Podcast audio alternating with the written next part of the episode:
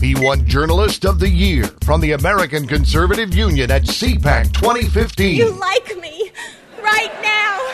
You like me. He's Jim Garrity. How do you like me now? Now that I'm on my way. She's a broadcast professional who's got pop culture by the throat, and she won't let go. Crank up the radio. Run for your lives, everyone. This is not a drill. She's broadcast pro Mickey White. How do you like me now? This is the Jim and Mickey Show. Welcome to the Jim and Mickey Show, brought to you by a public service announcement from the Consumer Product Safety Commission. And a recall is being issued for several major movies released in the past year. Gods of Egypt, Warcraft, Jupiter Ascending, and Pan have all been reported to generate intense feelings of disappointment and, in some cases, nausea among viewers. Please head to your nearest movie theater for a refund and avoid further exposure to these movies. I am Jim Garrity, joined by Mickey White, and welcome to the midsummer edition of the Jim and Mickey Show. Mickey, how are you after a couple of weeks of us uh, living like the Cavolians and trying to relax and get away from it all and uh, have, have a quiet fourth and enjoy ourselves? Well, since our last show, which I probably should have called, like, Keeping Up with the Cavolians, um, that was a fail on me as coming up with that oh, title. Yes, uh, welcome like back George, to George you. George uh, Costanza. You always come up with the snappy comeback a week too late. I know, right? um, that would have been fantastic. And, of course, I'm sure Becky would have found it to be um, – amusing, to say the least. Um, but having said that, it, you know, it's been kind of crazy. I am living in a, currently in a swamp. I, I was unaware of the fact that, I mean, I knew that Virginia used to be a swamp. I didn't realize that we had planned to return this summer. Is this uh, wet mop to the face humidity getting to you, or is this uh, heavy rains turning Richmond, getting uh, sl- starting to be- sink below sea level? Both of those, actually, a combination of both. Between the idea of having to have a towel in the car, like to make sure that you can like towel down as you walk from the house to the car, from air conditioned area to air conditioned area, um, that's that sucks. And more importantly, it's not even nice out. It's just, you know, there's no sun, there's nothing but rain. And then when the rain stops, it turns into just a foggy mist of hot, wet air. You guys are whiners. In Houston, we have three shirt, four shirt, and five shirt days. That's all. You have to, you have to change your shirt. And the more you change your shirt, the more humid it is.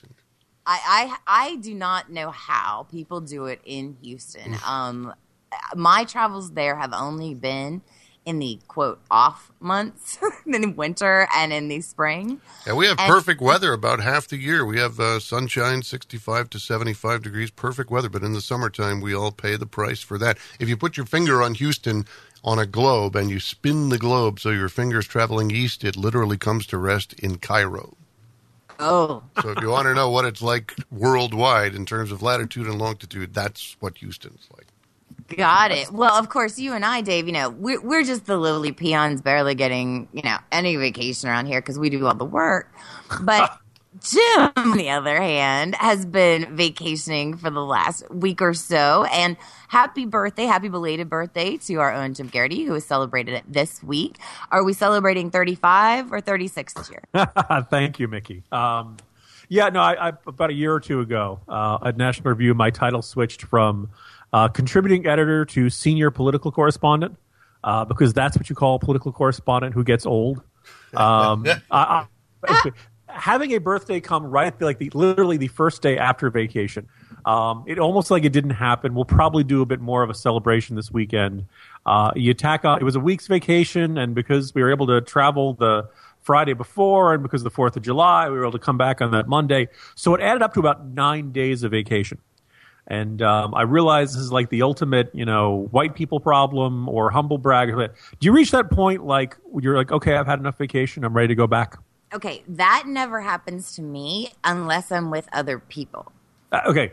Um, if it's down- just Mister Bias and I, that doesn't happen. I have found, however, if I'm traveling with others, sometimes a long weekend can mm. seem too long. Staying with relatives and joining by relatives. Um, it was a big family reunion get-together this past week. So we uh, we had a wonderful time. The boys had a wonderful time. See, those days don't count as vacation in my head. There we go. It was a family vacation with underlining family several times. Um, I, I realize I'm having this conversation. I've learned that everything really is bigger in Texas, including the complaints about the weather. Um, but I, I was going to say, I don't know yeah. about you guys, Dave. You always look very tan in your, your you know, uh, far-off voyaging pictures to places like Israel. I am one of those guys who bursts into flame after about fifteen minutes in, in direct sunlight. That's uh, true. I, I saw it almost happen once. I, I go to the beach, and the albino guys are like, man, that guy's pale. Um, so I only burst into flame and, and you know, had had two severe sunburns over the course of the week. Mm. And this is after applying every conceivable uh, goop. So I, I I want to test out a theory here. I have come to the conclusion that about one out of every three containers of sunscreen, whether it's the spray-on type or the, the goop that you put on your hand and rub over, I think about one out of every three of them is actually maple syrup or something. It is, it is not actually designed to protect you. At some point, the sun... raised, knocked on the door of the, the sunscreen company and said, "Look, I'm going to work out a deal. I'm going to take it easy on you guys, but you got to you got to make one out of three, one out of every three bottles has to be a placebo and do no good whatsoever." Because the best way to explain uh, how I turned nice lobstery red uh, after you know milliseconds and milliseconds in, in the sun. Well, you know, I am one of those people who are very specific about the type of sunscreen that I use. Um, I only use Coppertone Sport, the active, and thirty plus S P F. And you have to reapply every ninety minutes, Jim Garrity. These are my sunscreen rules. Did you do that? I was at S P F Google. Uh, I really, I thought that was going to be enough. Uh, but no, apparently not. Your sunscreen my, has my to contain S P F Pi uh, for perspective. So she's, you know, ah, no problem, big deal. Uh, well, yes, but her complexion is considerably Swarthy, different yes, than yours. No. Yeah, yours has to I, use thirty percent lead. Quite nicely, yes, Missus Missus Campaign Spot. She tans up quite nicely. Yes, you, she does. On the other hand, have you ever seen tan? Um, after a while, if you have enough freckles, they start to merge. They grow so they start to merge into each other. um, And that is that is the closest I have come to tan. As so, a world uh, traveler, I think the key ingredient is being missed by everyone who's listening to this, and that is you're Irish. That's true. They don't have sun in Ireland. There's no sun in Ireland, so I can understand your your kind and not having personal experience. And, and Mickey wonders why all of my uh, the the honeymoon trips go to rainy places and far off lands. It's the only place I can go and not have you know. You hey, Seattle or Portland there. Or Scotland or you know. Yeah. You can go outside there. You're just like a big overgrown leprechaun. There, uh, you go outside. Yeah. You're in the cloudy little areas, and you like playing in the rain puddles and looking for your pots of gold. So I, I noticed another trend when I would go out onto the beach and venture out there and, and try not to uh, spontaneously combust. Um, I, so I, we, for a long time, we had a um, uh, an umbrella, uh, beach umbrella we would take, and you know we we store it under the deck of my parents' house, uh, which is basically, I believe, a Zika mosquito breeding location now. Uh, they basically have decided if you wanted to put together mosquitoes, underneath the deck is exactly that. And actually, they kind of formed a giant Voltron-like mega mosquito uh, down there as I was going under to get the umbrella. Um, I actually, the Red Cross had to resupply the blood. I had so many mosquito bites.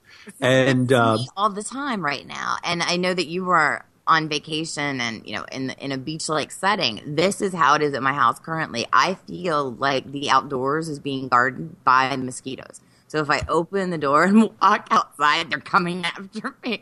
You you can see them all looking in the window saying, Tapping. Are there tracks like, or waves? They're like, we know you're in there. Come on out. The, the Terminix commercial that features the cockroaches or, or ants actually driving the car, um, it seemed a little too – it seemed more than a metaphor. I kind of feel like I've seen that car driving around the neighborhood. Yes, uh, in often city woods. Yeah. Um, but anyway, so my observation is people don't wear – people don't use beach umbrellas anymore. Uh, and it's probably a good idea because one good gust of wind and suddenly they're like flying javelins looking to impale the next person uh, down the beach a bit. Uh, everybody's into canopies now. And, you know, so now all of a sudden it's it's like assembling your tent. You're, you're putting your stuff up there. And they seem to be getting bigger and more elaborate. So basically it's now like giant canvas beachfront condo units that you just kind of assemble there out oh. of cheaper toys onto the beach. Um, so it's which kind we, of like we, tiny I, living in a canvas yeah, tent exactly, on a beach. Yeah. Or as I like to call it, camping. Um, yeah. Tiny, people bringing and putting their tiny houses on the beach will be like, we're like two years away from that. People will start doing that as their. Uh, Dude, I guarantee you there is some dumbass doing it right now. Yeah. in their tiny house, not to be confused with a camper. And the worst thing will be when you think you have a beautiful beachfront view from your tiny house you've deposited on the beach, and then some jerk places his right in front of you. The difference between a tiny house and a camper is about quadruple the price, I think. That's the only difference. Well, you know, obviously we talked a little bit about camping last time with Becky and Bob and Airstream and how well they put everything together. Yep. Every time I see one of those tiny house shows, you know I don't care for any of the idea of having that little space with people living in it. That's ridiculous. But the idea of if you're going to travel like that, why not get something like an Airstream that has been built, get this, for that specific purpose? It has all the like little, you know, details worked out, et cetera. How many tiny house chimneys have come off from because of overpasses? Oh, that's a good question. I wonder how right? many I mean, tiny like, how houses many, you know, have been in accidents. You know, campers, for all the frustration and all the sheer number that I saw in the lane on uh, on I ninety-five, both northbound and southbound, the last uh, couple of weeks, uh, they don't belong in the left-hand lane, drivers. Um, despite all of that, they're at least designed to drive. These tiny houses are clearly like scale models of real houses that have been put on wheels. And I'm looking at that thing like, is that siding meant to be driving around at, at you know, however many miles an hour? Are those windows, you know? Well, and the thing about it is, is, is a great deal of those tiny houses are self-built. So code is kind of out the window ah. as well. And so you could be driving down the road and the chimney just fly back and hit you. So what I'm kind of buying... foundation you got there, Bubba? Pier and beam, slab, double axle? I, I'm not buying any of those things until we have finally perfected transformer technology. That's right. Very you just nice. press a button and your house would transform into the into the you know the, the recreational vehicle the or something like yeah. that. You can actually. Yes, one of the you know, and, and again we talked about being a little you know one percenter or whatever. Here's my one percent moment. When Mister Bias and I were purchasing the house that we currently live in, we told the real estate agent that we needed over a thousand square foot apiece. And she she was able to deliver that and then some, which was great. But this was many years ago. And it came after we had lived in an apartment that was about six hundred square feet. And I realized I would kill him dead if we lived in a small place. So every time I watch one of those, we're moving into our tiny house, I want to see a tiny house update for like a year later. yeah, I was going to say, you ever have, do you, I, there are a couple of times they've done on the H G T V, they check into the couple that's moved. I guess House Hunters International is the one that I see this most often. Yes. And there's at least once where I've seen, I'm like, yeah, that marriage, they're, they're filing for divorce in about six months. Yeah. This move has not worked out well. A year later, two tombstones teeth. next to the tiny house. Yeah, two right? tiny tombstones. Two tiny tombstones. They'd, they'd be coffins on wheels. They would be mobile grave sites that they can take anywhere they want across the country. That's right.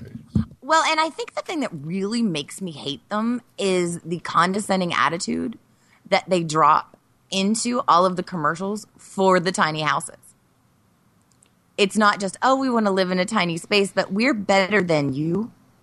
Because we live in this tiny space, even though we paid more for it than we should because it's just an Amish shed. You know, there's my my cramped lifestyle is hipper than yours. Right? Okay.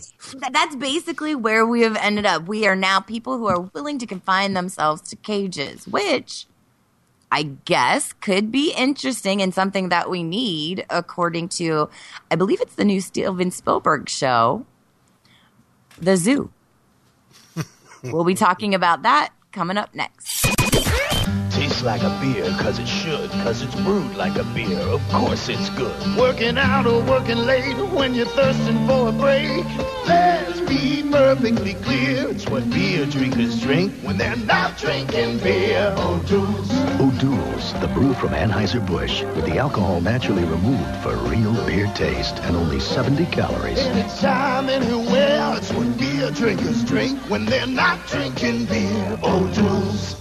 Attenzione! Give your hamburger an Italian accent with new Chef Boyardee Hamburger Italiano. Delizioso dinners from Chef Boyardee you make with hamburger. See? Pasta and Italian-style sauce simmered to bring out the Italian in me. Bravo! New Chef Boyardee Hamburger Italiano gives hamburger an authentic Italian accent. Lasagna, spaghetti, all your favorites. Mangia, Chef Boyardee Hamburger Italiano. We now return to our regularly scheduled program. Now, back to the Jim and Mickey Show. Welcome back to the Jim and Mickey Show. I am Mickey White along with my co-host, Jim Garrity.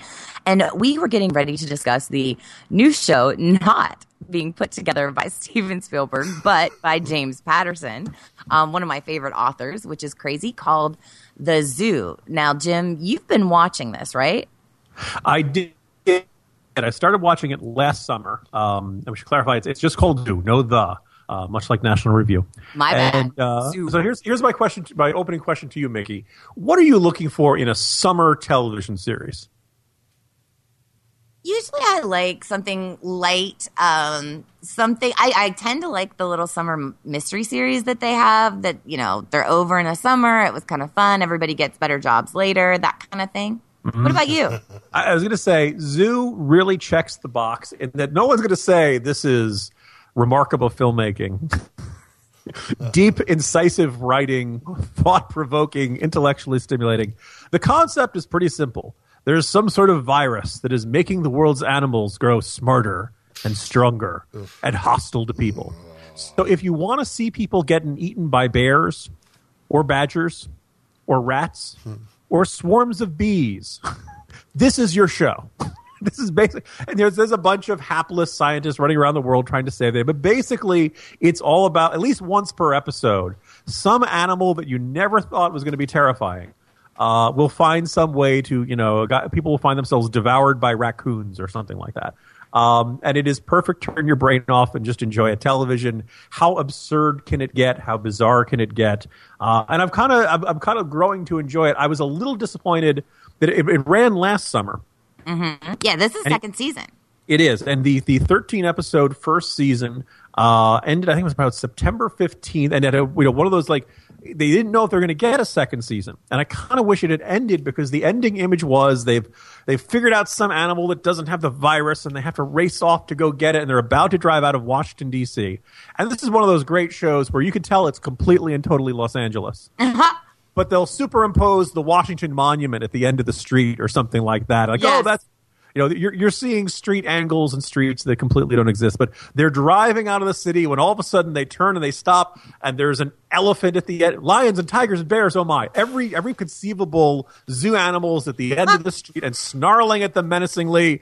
Fade to black, roll credits. And I kind of like that to suggest, yeah, no, humanity dies. You know, our heroes get that stopped. That was happy ending you wanted. Humanity dies. It, it seemed kind of fitting. Um, this was this is very. If you've ever like preferred animals to people, this is your show. Then um, the, uh, the, to let you know, sig- when you were discussing the the the, met, the gene, the virus, the whatever these people. You know how I feel about outbreaks of any kind. Those shows and those movies, keep them. I'm thinking about the. Uh, I don't want any part of it. However, when you mentioned that the animals got smarter with age, et cetera, I want to let you know that Shiloh and the cats, their little ears perked up a little more than I was interested in. Jim, I'm thinking about the, uh, the the sequel to this next summer could be the humans are defeated by the smart, hostile animals, and now it's the humans that are in zoos, and they're the ones that get the virus, and they become smarter and more hostile. It's kind of like Planet of the Apes, right? There you Let's, go, you damn dirty apes. Get your stinking paws off me. Um, Do yeah, these no, so- humans not have guns? Uh, well, first, so there's this uh, a plot point is there's this evil corporation that wants to kill all the animals. Um, they're allegedly an evil, evil corporation. Evil corporations doing evil corporation things in their evil corporation buildings. Yeah, um, the evil corporation just happens to think that. But oh, by the way, like never mind the fact that the animals are killing people. Right? This would seem to be a justifiable homicide uh, of this circumstance. But our, our heroes don't want to see this happen. Our heroes are like, no, no, no. There's got to be a way to save the animals and reverse the virus, and you know. Dumb um, humans. That's what those are. Dumb humans. See, if they'd yeah. have just shot the animals that had the virus in the first place, then exactly. we'd be having this problem. This, the again, evil corporation this, could be Smith and Wesson or Ruger, somebody like that. Yeah, exactly. Tie it all together. And let's face it, you know, we do have tranks that we can put them down with permanently, too, so... Yeah, the the good guys are running around with tranquilizer darts, but there's a big question about whether they'll still work because the animals are stronger and, and all that kind of stuff. But it's the kind of show where, like, Uh, honest to goodness, you'd say, "Oh no, it's a bison," you know. Um, oh my god. Okay, so uh, let me let me ask you this: have they had a bunny attack anyone yet, or a newt? I don't. I don't think they had some sort of.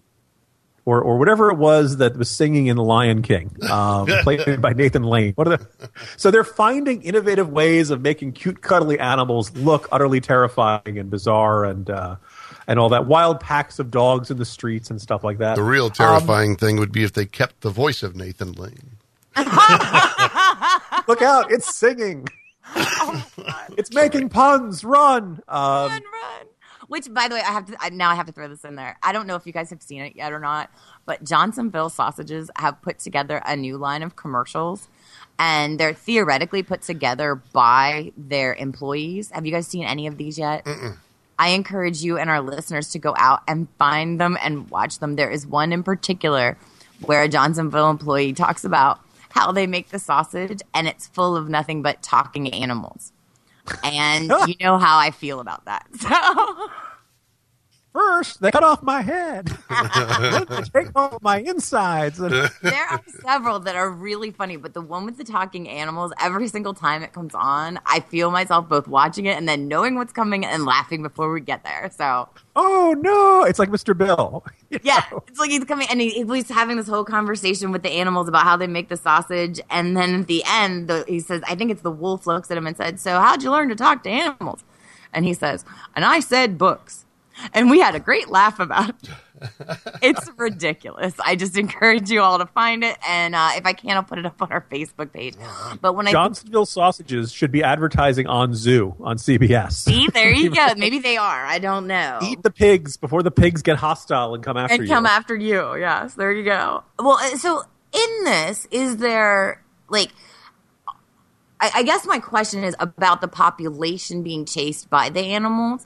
Is mm. it – Is the zoo situation contained, or is it like the entire United States is overrun with crazy animals? Oh, Mickey, they emphasize this is a worldwide phenomenon. And okay. There's an extraordinary bit of hand-waving in the world in which they'll just say, yes, Washington, D C has been evacuated, but most of the population has been relocated to safe areas. Now, first of all, in a world with hostile rats, wild dogs, swarms of bees and hornets. What the heck is a safe look? You know, screen doors, right? You and I are talking about. I'm thinking of all, yeah, birds, bears. Like there, there are so many things that are not. Na- well, there are so many things that are not natural predators that, if given, you know, a little juice, like thinking about an owl, because owls are kind of freaky and scary anyway. Oh, Mickey, the owls are not what they seem. Oh, that's in there for both Twin Peaks fans who listen to this podcast. Uh, I'm thinking about digging a hole to hide from the animals, and then the earthworms come out of the dirt and attack me and eat me. See? You could make just about any any yep. animal in the world could end up being a terrifying monster in this. Yep. Trace. Well, I think of the but you were saying, Mickey. But then, of course, well, I just thought of the bunny initially, but then, of course, I think of, well, okay, the Holy Grail took care of the scary bunny, though. So what mm-hmm. other animal would be out there? With the holy hand grenade. I- that would be, you know... so timid and so sweet that if it turned on you, it would freak you out. And I'm trying to think because I grew up in the country, so I know not to mess with wild animals. It's mm-hmm. you city people that seem to think they're all like the Lion King. What about the sugar oh, glider? Yeah. What if a sugar glider turns on you? A sugar glider? It's like a little, little tiny wild animal, like a little, uh, a little uh, hermit, a uh, little hamster or a, or a gerbil, only it's kind of... Oh, it has the little wings. Yes, they're so adorable. Yes, what if, what if they the turn on you? The one that used to hang around with the moose. That's right. Sugar yes. glider. What if they turn on you? That See, now now you're talking. That would be something I would There's like. A great episode. I also would love to see them go to Australia and deal with vicious predatory koala bears. Marsupial. Vicious. Slow-moving really? marsupial. That would be perfect. Um... Panda bears, as we know, are kind of assholes. So there's that. The vicious sloth attacks very slowly. I like the little tiny flying squirrel idea, David. You might have something there that, that's equally cute, like a lemur, too. Yeah, lemur. Lemurs are really cute. Three-toed sloths. Aww. They attack very slowly. What about I'm going to kill you. All those cute little hedgehogs, and they come after you, and suddenly they're just like gnawing at your toe because they're stronger and smarter, but they're still small like a hedgehog. So they're just gnawing and gnawing and gnawing at your foot. At what point can you kill the animal? At picture waves and waves of hermit crabs coming at you on the beach. Oh, God, no. Well, these, these little, like, all the shells suddenly start moving. You know. Um, now you're going to freak me out. Didn't they already right? do that scene in one of those uh, Johnny Depp pirate movies? Yeah. Didn't the so crabs carry paper, the whole ship? Uh, on paper, this is a uh, – I don't even think they've encountered any hostile fish. Uh, and the idea of, like, flounders jumping out of the water and just right. trying to smack themselves at you. um, so you can imagine, you know, as much as this is like a silly, stupid concept for a show, it can go in a bunch of different places. And the actors are generally so wooden. The dialogue is so bad, and the entire – every plan they have to deal with this is so – that after a couple episodes, you start rooting for the animals. Maybe that's the, the protagonists really kind of have this coming, so so you're kind of laid back about the fact that uh, you know this is this is one of the most enjoyable apocalypses you're ever going to watch. So I love shows like that where suddenly like you're watching and realize that you were no longer cheering for the quote protagonist. Eat that guy! I hate him. Eat that I guy. know. Oh, is he going to die? That's fantastic. I'm waiting for that. Go bats! Yes, exactly. So um, pile that guano high. So yeah. So again, this is not to say that you know, because some people are going to based on will probably watch an episode of Zoo. Oh, I should point out the most recent one. They indicated that the virus might be going to people, which struck me as having had this like unbelievably cool uh, concept about you know uh, gangs of predatory lions and gangs of predatory wolves and, and all kinds of stuff like that. Like you know, scary zem- zombie monster people are actually going to. You know, some people think, oh, it's going more of a Walking Dead direction. I think we don't need that. We already have a Walking Dead show, you know. Um, we need something different. It's, I think it's, it's probably a combination the, uh, of both idea. of the genres that I hate. Then, mm. because it is both an outbreak genre and now leaning towards mm. the Walking Dead genre, which is zombies. And I don't do zombies or outbreaks. Yeah, I was going to say, this is, you know, idea of turning into a regular zombie outbreak show is the worst idea. I'd say it's the worst idea since Hitler, but... Um, I would need to be specific about that, according to a new documentary that Mickey wants to call to our attention. Uh, we'll keep it right here. We'll be right back after this. One thin September soon, a floating continent disappears in midnight sun. I could have used a little more cowbell. Hey, here's a great place to visit if you must do some driving. Your independent Texaco region. Chocolate lovers, watch out for new Choco Bliss. Oh, what a sweet sensation. Oh, hostess, what you do to me. New Choco with a chocolatey creation. Three layers make it chocolatey. Moist and chocolatey cake with chocolatey filling. Chocolatey icing so smooth. Choco Bliss, a dream come true. New Choco Bliss from Hostess. Watch out. Ahoy, little buddies, it's the Skipper. And the Superstation's got a contest that's so easy, even Gilligan could win. I'll ask you trivia questions, and all you have to do is watch Gilligan's Island Monday through Thursday at five oh five Eastern on the Superstation to get the answer. You could win one of these terrific little color T Vs. The grand prize is a seven-day Caribbean cruise. The Castaway Quiz starts September fifteenth. So tell all of your little buddies about Gilligan's Island on Superstation W T B S.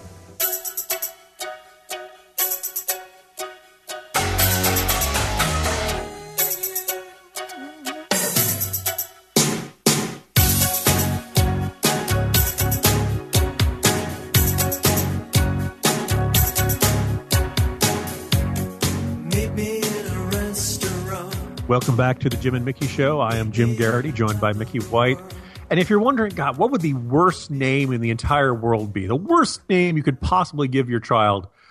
You figure Adolf would have to be up there pretty high. And you'd have to think that somewhere in the nineteen thirties or nineteen forties, if your family last name happened to be Hitler, you'd probably think about changing that. But apparently some people didn't.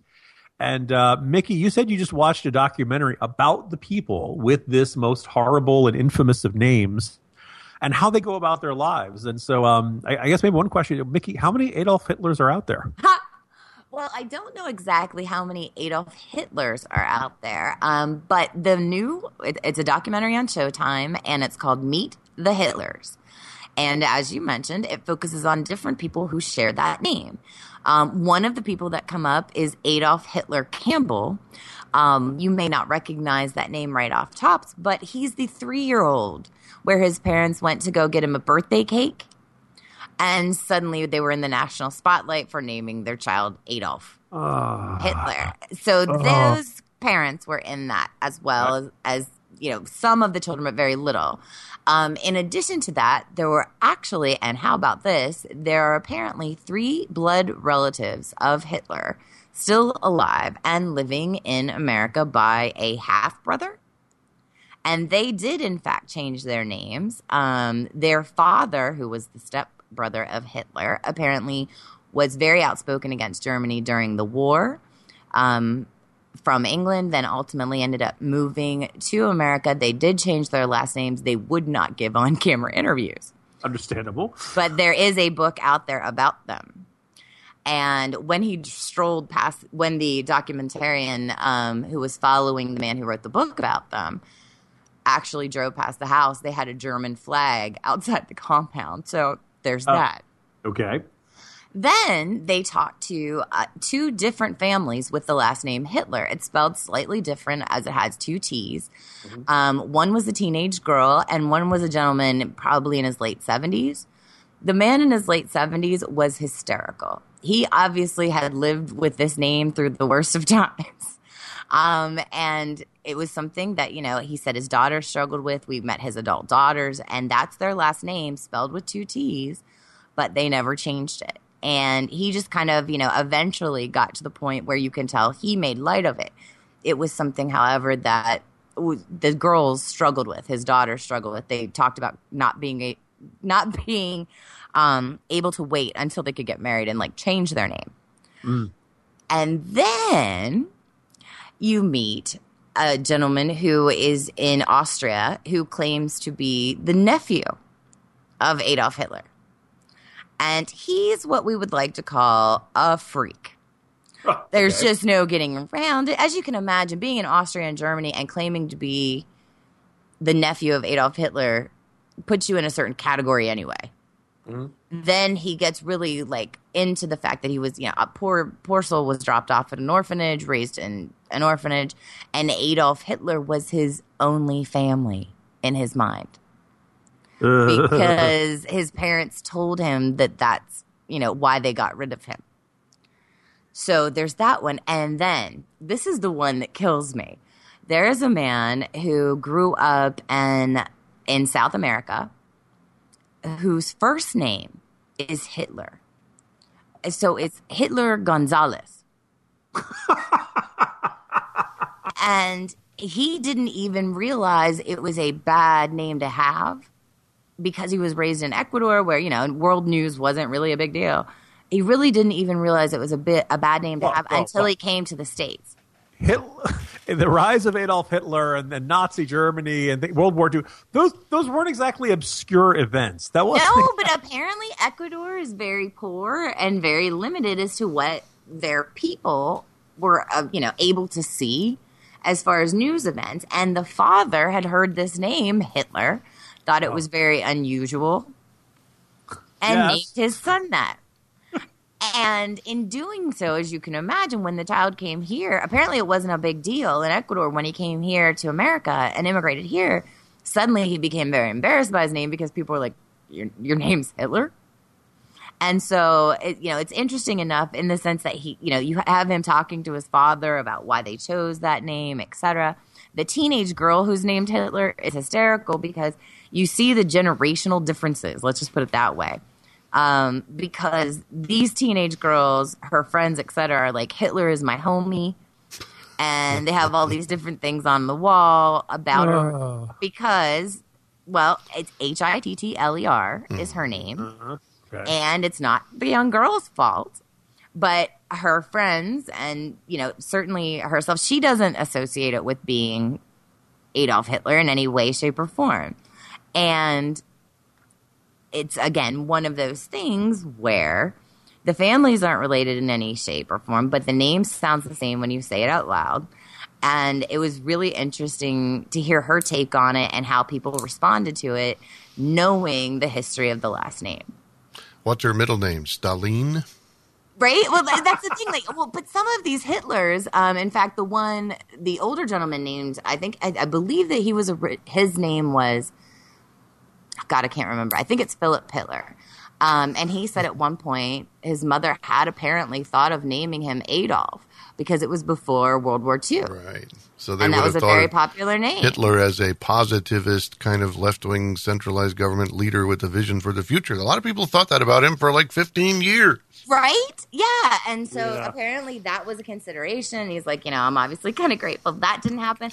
What I thought was interesting was, one, obviously, you know, I'm a history person. I, Mister Bias obviously has watched every single Hitler thing that's ever been invented ever. Um, so I've absorbed some of that knowledge. I thought it was interesting to take a look at it through the eyes of these people who have lived with this name and see how they identified with it or not. And in some cases, like the man in Germany, totally identified with it and made that part of who he was. Um, and the people that lived in America were more like, oh, my name's Hitler. Except for the ones whose name were actually Hitler. I'm the ones who changed it. Three Stooges episode where Mo puts the comb in front of his face and starts marching around playing Hitler, and Larry and Curly are like the, the Goebbels and Goering. And yeah. They were daring in their day. They were out there making That's, fun of Hitler before yeah. other people did. Right, exactly. And it's it's kind of really, again, it's very interesting to see how people identify with the name and the association. Um, it was also interesting to me that the man who wrote the book on the three remaining Hitler brothers said that they have decided not to have children as a pact. And uh, there was this fear out of neo-Nazis worshiping the child or something like that, or, you know, they believing just didn't some... want the bloodline to continue. Huh. No kidding. Blood you know, cursed by a name, a random accidental name. They're not related to Hitler. Well, they were, yes. They actually were. Oh, awesome. But Hitler changed his last name. He was like Schickelgruber. The name Hitler was made up. I have, again, I got nothing. Here's what I've got for you is that the the, the half-brother of Hitler at that time was going by Hitler. Ah. And he was in England. And again, spoke out against Hitler, spoke out against the Nazis. He was actually fought in the war um, with the Allies against the Nazis, mm-hmm. but then moved to the United States. And when they moved to the United States, they changed their name. They had four sons. One of them died. Now there's three remaining. They have a different last name, but the three sons have apparently agreed not to have children. Okay. Or at least not to have boys. Right. No. It seems really weird to me to have a name that, because of historical events, has suddenly got this enormously uh, dark, ominous, uh, uh, just disturbing context, uh, Mickey. And I, I find this, speaking as somebody who constantly finds myself surrounded by people who end up using not their real names, Mickey. Um, Jim. I'm sure that's on your birth certificate. Uh, but so we, we live in a world in which popes take new names when they become the pope, right? Right. In the sacrament of confirmation, Catholics adopt a new name. Uh, think about Cassius Clay becoming Muhammad Ali, right? Mm. Writers use pen names, spies use cover identities, actors use stage names. Uh, I'm sure Ala Pundit and Ace of Spades could weigh in on this. You know, like the world is full of people who adopt a new name and a new identity for what they have to do in life. And, you know, you know, uh, even better, even even names you think you know. Pop that- quiz, pop quiz, Mickey. Governor Perry's first name is? It's not Rick. I know that. Yes. James Richard Perry. Yes. I was like, I know it's not Rick. I knew that was his middle name, but I couldn't. John Wayne's real name, anyone? John Wayne's real name? Marion Morrison. Morrison. But the oh, key really? is okay, the Marion. I was going to say Irving Schmidlap. No, it's um, Marion. It's like a girl's name. It's spelled with yeah, an A. Yeah, it's Marion. When you said Morrison, it clicked. I was like, I knew it was Marion. Marianne. What is Jeb like, Bush's first name? Ah, dang it. Oh. Dude. Do, do, so, uh, John, isn't it John Edward Bush or something like that? John Ellis Bush. Very Ellis. Good. Ha, ha, ha. What's um, the P in George P. Bush stand for? Prescott? I, I don't know, but I just I wanted to say oh, his okay. name. It'd have to be Prescott. I feel bad to not know that. Gerald Ford's birth name, he was adopted, was Leslie Lynch King. No kidding. Uh, William Jefferson, Bill Clinton's first, you know, birth certificate, it says William Jefferson Blythe the Third, who took his yep. stepfather's last name. Mm-hmm. Uh, Che Guevara was Ernesto Guevara Lynch. Lynch. Yeah. He was right. kind of fond so, of doing that, too. Yeah, right. Yes, he was. It, it seems like yeah, the original name might have been a little more fitting there. So. um, But so I kind of looked through, I remember writing about this because I don't know if you're familiar with the, um, uh, there's kind of this theological concept of, of a true name, or sometimes it comes up in occult or magical study, the idea that if you know some uh, person's true name, you have some power over them. Mm-hmm. Uh, in some cases, it's very metaphorical, but in some cases of, you know, Uh, people who write under pen names, or if you know, uh, or, or spies and their cover identities and, and things like that. You know, knowing somebody's real name is a big deal. It does actually have a certain power over them. Um, so I started doing research on, on all this. This is how I end up knowing all of these bizarre. Um, this, you know, for example, great. Pele. Yeah. Pele is Edson Arantes do Nascimento. Nascimento. Wow. Pele is like, a lot easier to yell. Yeah. Like pimento. Uh, it goes in olives. Nascimento. Okay, go ahead. I was just saying, it's kind of going down my list. All right, so think of uh, what's what's the biggest line in The Matrix? My name is Neo. Ah. Right, he rejects his identity as of Mister Anderson. Right. Uh, in the original RoboCop, what is his last line? What's your name, son? Murphy. He rejects the identity of RoboCop and he reasserts his human side or his soul. Uh, Rumpelstiltskin. If you know his name, you have power over him. So. That's true. Uh, can you tell I've done way too much research on this? No, actually, I find it really interesting because we know that there are many actors that do not go by their given names. Mm-hmm. Um, there are many authors that do not write under their given names, both whether they be authors of books or columns, et cetera. It's just amazing to me how many um, we've kind of walked into with the ability to change your name and do different things. And again, that's something that's always gone on. But now in the digital age, I think it might be easier for people to find out who your true self is. When I started in radio, I was nineteen. They told me, come up with a fake name, like use your middle name, be Dave Allen. I thought, are you kidding me? How are the girls going to find me if I have a fake name? What's the point? I was going to say, I, yeah. I was years in radio working with people who nobody had a real name, so it was something I was very used to. I went with the real name from the beginning. It was a little hokey, but it was a lot easier for the girls to get in touch with me, and they did. When we come back, we're going to talk about one of the new names in hot couples and how it's affecting all of our news. We'll be right back. And I was sorry that they- the president has a big stick. I promise you. You jackwagon! You remember when America was a free country? Happy Festivus, Georgie. A Festivus for the rest of us.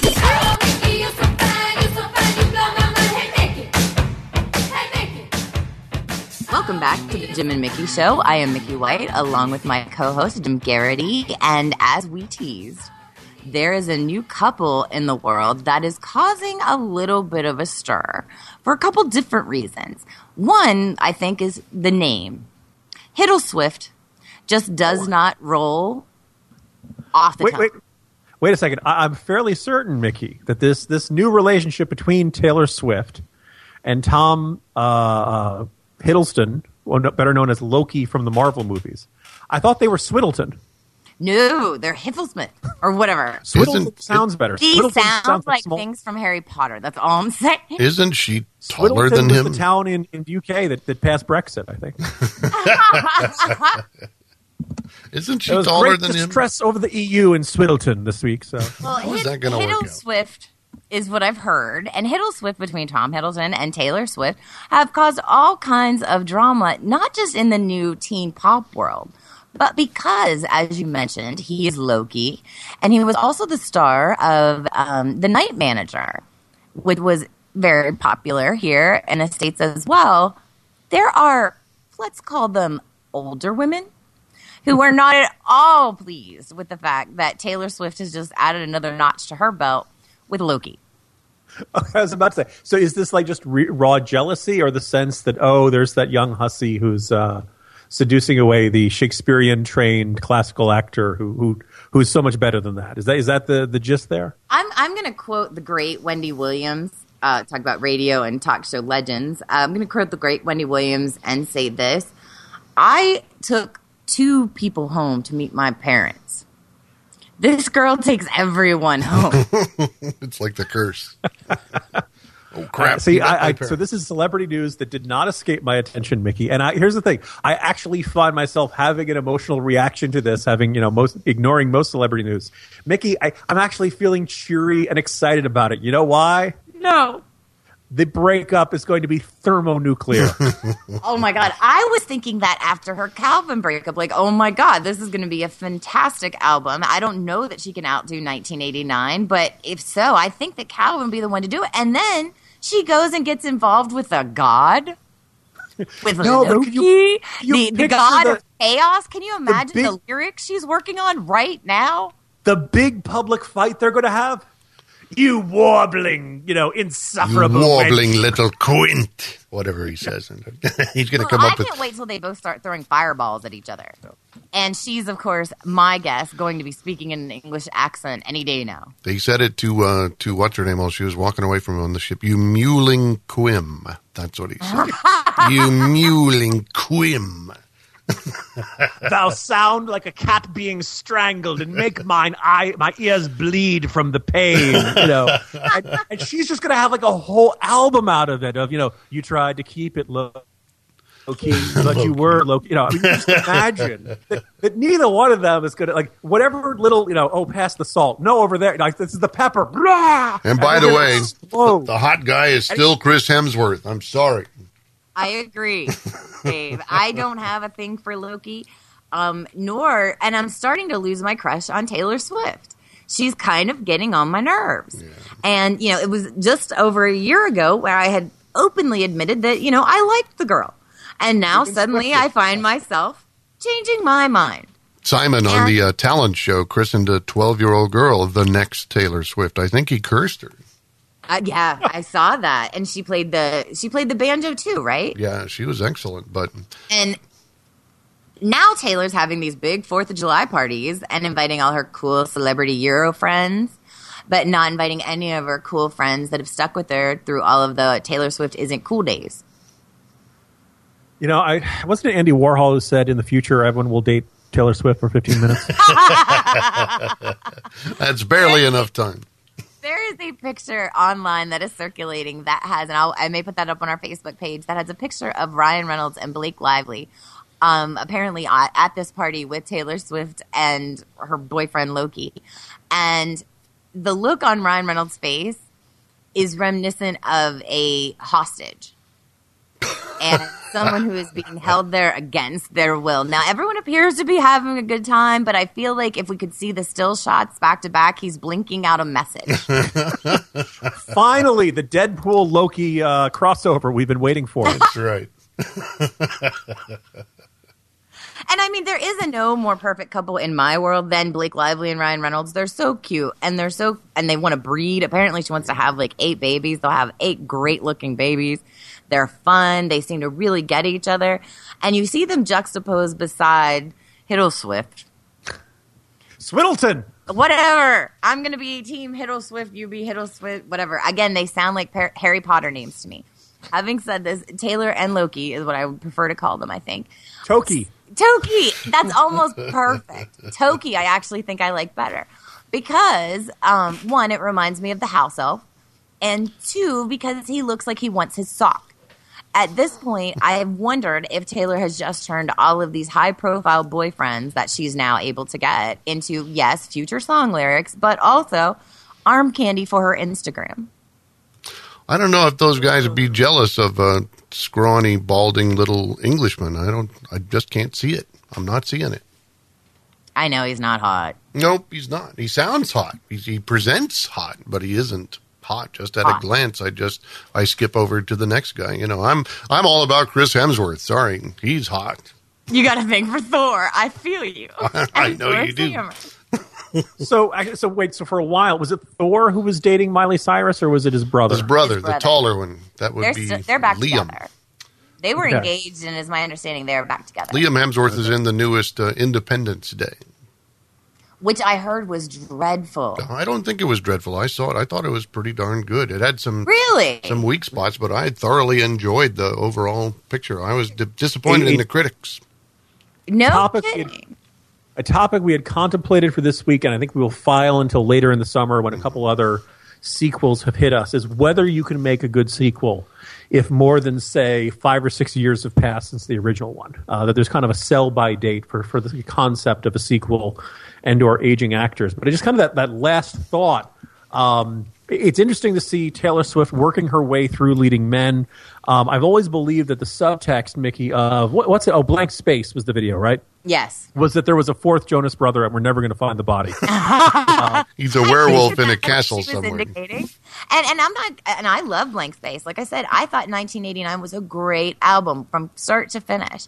I was really looking forward to the Calvin album. But now we've dumped right into Loki, and if she doesn't call her next album Chaos, that's an epic marketing God of Chaos. Or Goddess of Chaos. Chaos. Or God of Mischief or, or mischief. something like that. Well, mischief is the right word. That's we've good. had a lot of good mischief in this segment, but we're going to look at this times of when you when you reach that point of when you were willing to grow up and put aside mischief, or if you ever did, in our closing segment right after this. See, in this world, there's two kinds of people, my friend.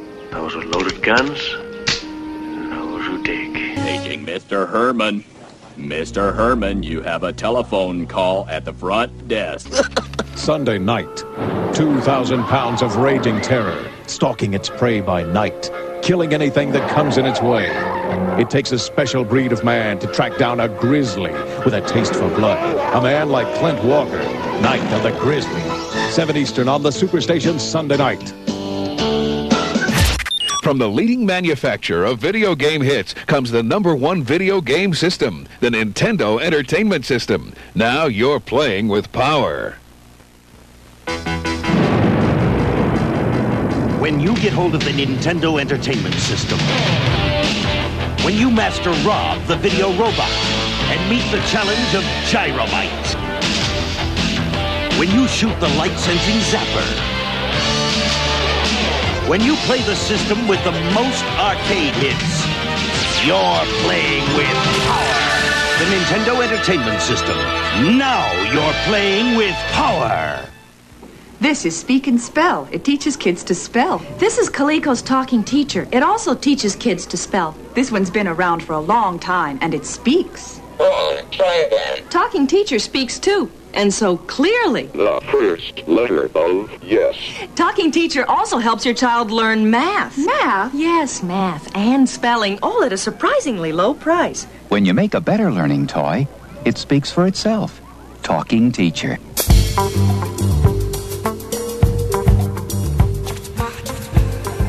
Welcome back to the Jim and Mickey Show. I am Jim Garrity, joined by Mickey White. And before we close, we always like to check in on our Trivial Tuesday contest. And Mickey came up with a really interesting topic for this week. It was basically, what rite of passage or moment took you from childhood, extended adolescence, not adulthood, to outright adulthood? And, and Mickey, I could, I, I'm almost cringing with excitement or, or intense trepidation over the answers you got for this one. You know, it was really interesting to me as well because it was one of those things I felt like all of our listeners, for the most part, could relate to. Although I have to give a shout out to Selena Zito, who is, you know, a doll and a friend of mine. And she said she hadn't quite figured it out yet. And at that point, I realized that she was my soul sister. Um, now, having said that, there were several people who suggested getting a mortgage. Um, getting their driver's license. Matt Clark said that was really mm. huge because that w- he was able to drive himself to his first job. And that was exciting. Yeah. Um, several different people suggested having their first grown-up professional jobs where they had to wear something other than a smock. Okay, yeah. Germs nope. guy, John E., said that when he moved to another state by himself. And now that's really interesting to me because – I did that. I, I picked up and moved to a different state by myself after college, and it, it definitely does change your perspective because if you move into a place where you know absolutely no one, you're forced to figure out the kind of people mm. that you want to hang out with. The total, the, suddenly the support network isn't there. Right. No. That leaky faucet, that's on you. Exactly, you know. exactly. And again, there was a, a Jamie who suggested that she's still faking it till she makes it. And and, and I can understand that completely. Uh, Brad Essex, big listener of the show, said that the first time he drank a beer. Mm. Um, Sarah said it was paying rent month after month after month. And you would be surprised that we had several suggesting that spending their first night in jail was the first time that they felt like an adult. Um, and even if they were charged as a juvenile. Yes, even if they were charged as a juvenile. And um, I would suggest that one of my favorites was from an account that it's Cromulentus Ness, and I don't even know how it's all spelled out. You know how these things are on Twitter. Santos L. Halper. And he said that his girlfriend was pregnant. Her parents wanted to speak to him. I asked my dad to come with me, and he said, quote, sure, but a real man would go alone. Mm. Oh, right? So he follows up by saying that he did go alone. They've been married for over twenty years and have two beautiful children together. Oh, what a wonderful happy ending to that story. But yeah, that, there's, a, there's a good one. I was going to say, I, I was, yikes. My entire response to that was really, really well thought out. Yikes. Mm. Um, and one of the funniest ones I thought um, that came up quite a bit was paying taxes. Yeah, when they had to pay taxes, and they realized that they were no under the no longer the age of obligation. Who's this FICA guy, and why is he taking all of my money? Yes, uh, absolutely. So our listeners had a very variety, uh, varied, I should say, idea of what turns you into being a grown up. Jim, did you have a moment like that? You know, as you're going down that list, you know, any any one of them are, are you know, kind of key touchstones or turning points. But I, I have to say that the single biggest one, which was relatively late in life, uh, it, it was definitely parenthood. It was definitely that yeah. sense of like, okay, this is on you now. Mom and dad have been helpful. You've always had lots of people around you. But ultimately, it's you and, and Missus Campaign Spot, and it's on us uh, for this little guy. And then a couple of years later, a second little guy. So I think of, of that one, it's the sense of like, okay, you could kind of tell yourself you were a young man or, or still kind of, you know, young at heart and all that stuff. And parenthood is that, okay, new chapter, new things, you know, every, everything what's past is prologue. There you go. And Dave, when did you know you were an adult? Um, I didn't spend a night in jail, per se. But, uh, having, having having been in one uh, a couple of times, that was a that was a heavily maturing element. But I'll tell you also, paying taxes in a paycheck and realizing government is taking your money, not explaining to you what they're doing with it, and leaving you with less than you thought you'd have, that bent my needle considerably from the left to the right, and it's been going right ever since. So that pay, paying taxes is a seminal moment, too. And I'm not a parent, so I would obviously say that's the moment if I had been one, but I never was. Hats off to you, Jim. Yes, congrats, Jim, for being the only one who procreated on the show. We thank you uh, for that. Dave and I prefer our four-legged friends and our right. four-legged babies. Um, but for all of those who are becoming parents and whatnot, I, I was surprised that no one said that. And no one did, just so you know. You're the first one to say it, Jim. Um, that yeah, was one I we have a strange listening audience, I'll tell you that. We They're do, um, but no one said that except for you, Jim. Um, because apparently everyone else felt like they turned into an adult before they had children. Yeah. I was not the youngest parent in the world, so you could take your you could you could interpret that as, oh, Jim was not actually a grown up for a good stretch of his, uh, the years past eighteen. Adulthood was an artificial label. I, I, that, that was the shattering of the last any last remaining shreds of acclaim to extended adolescence. Yeah. We'll just say that.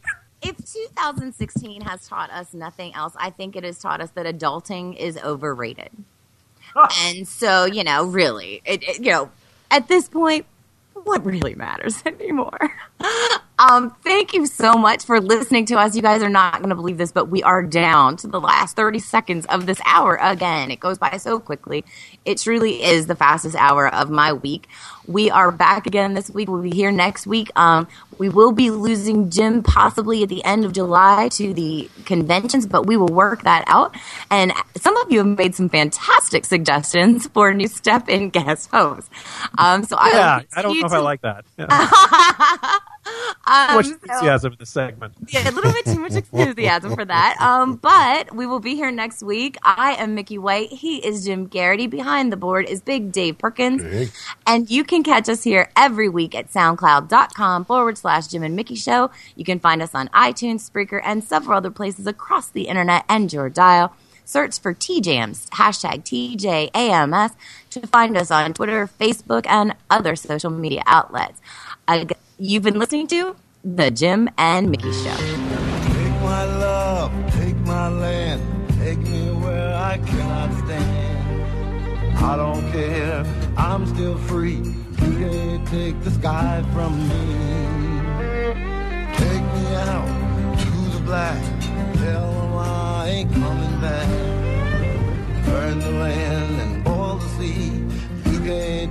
sky from me.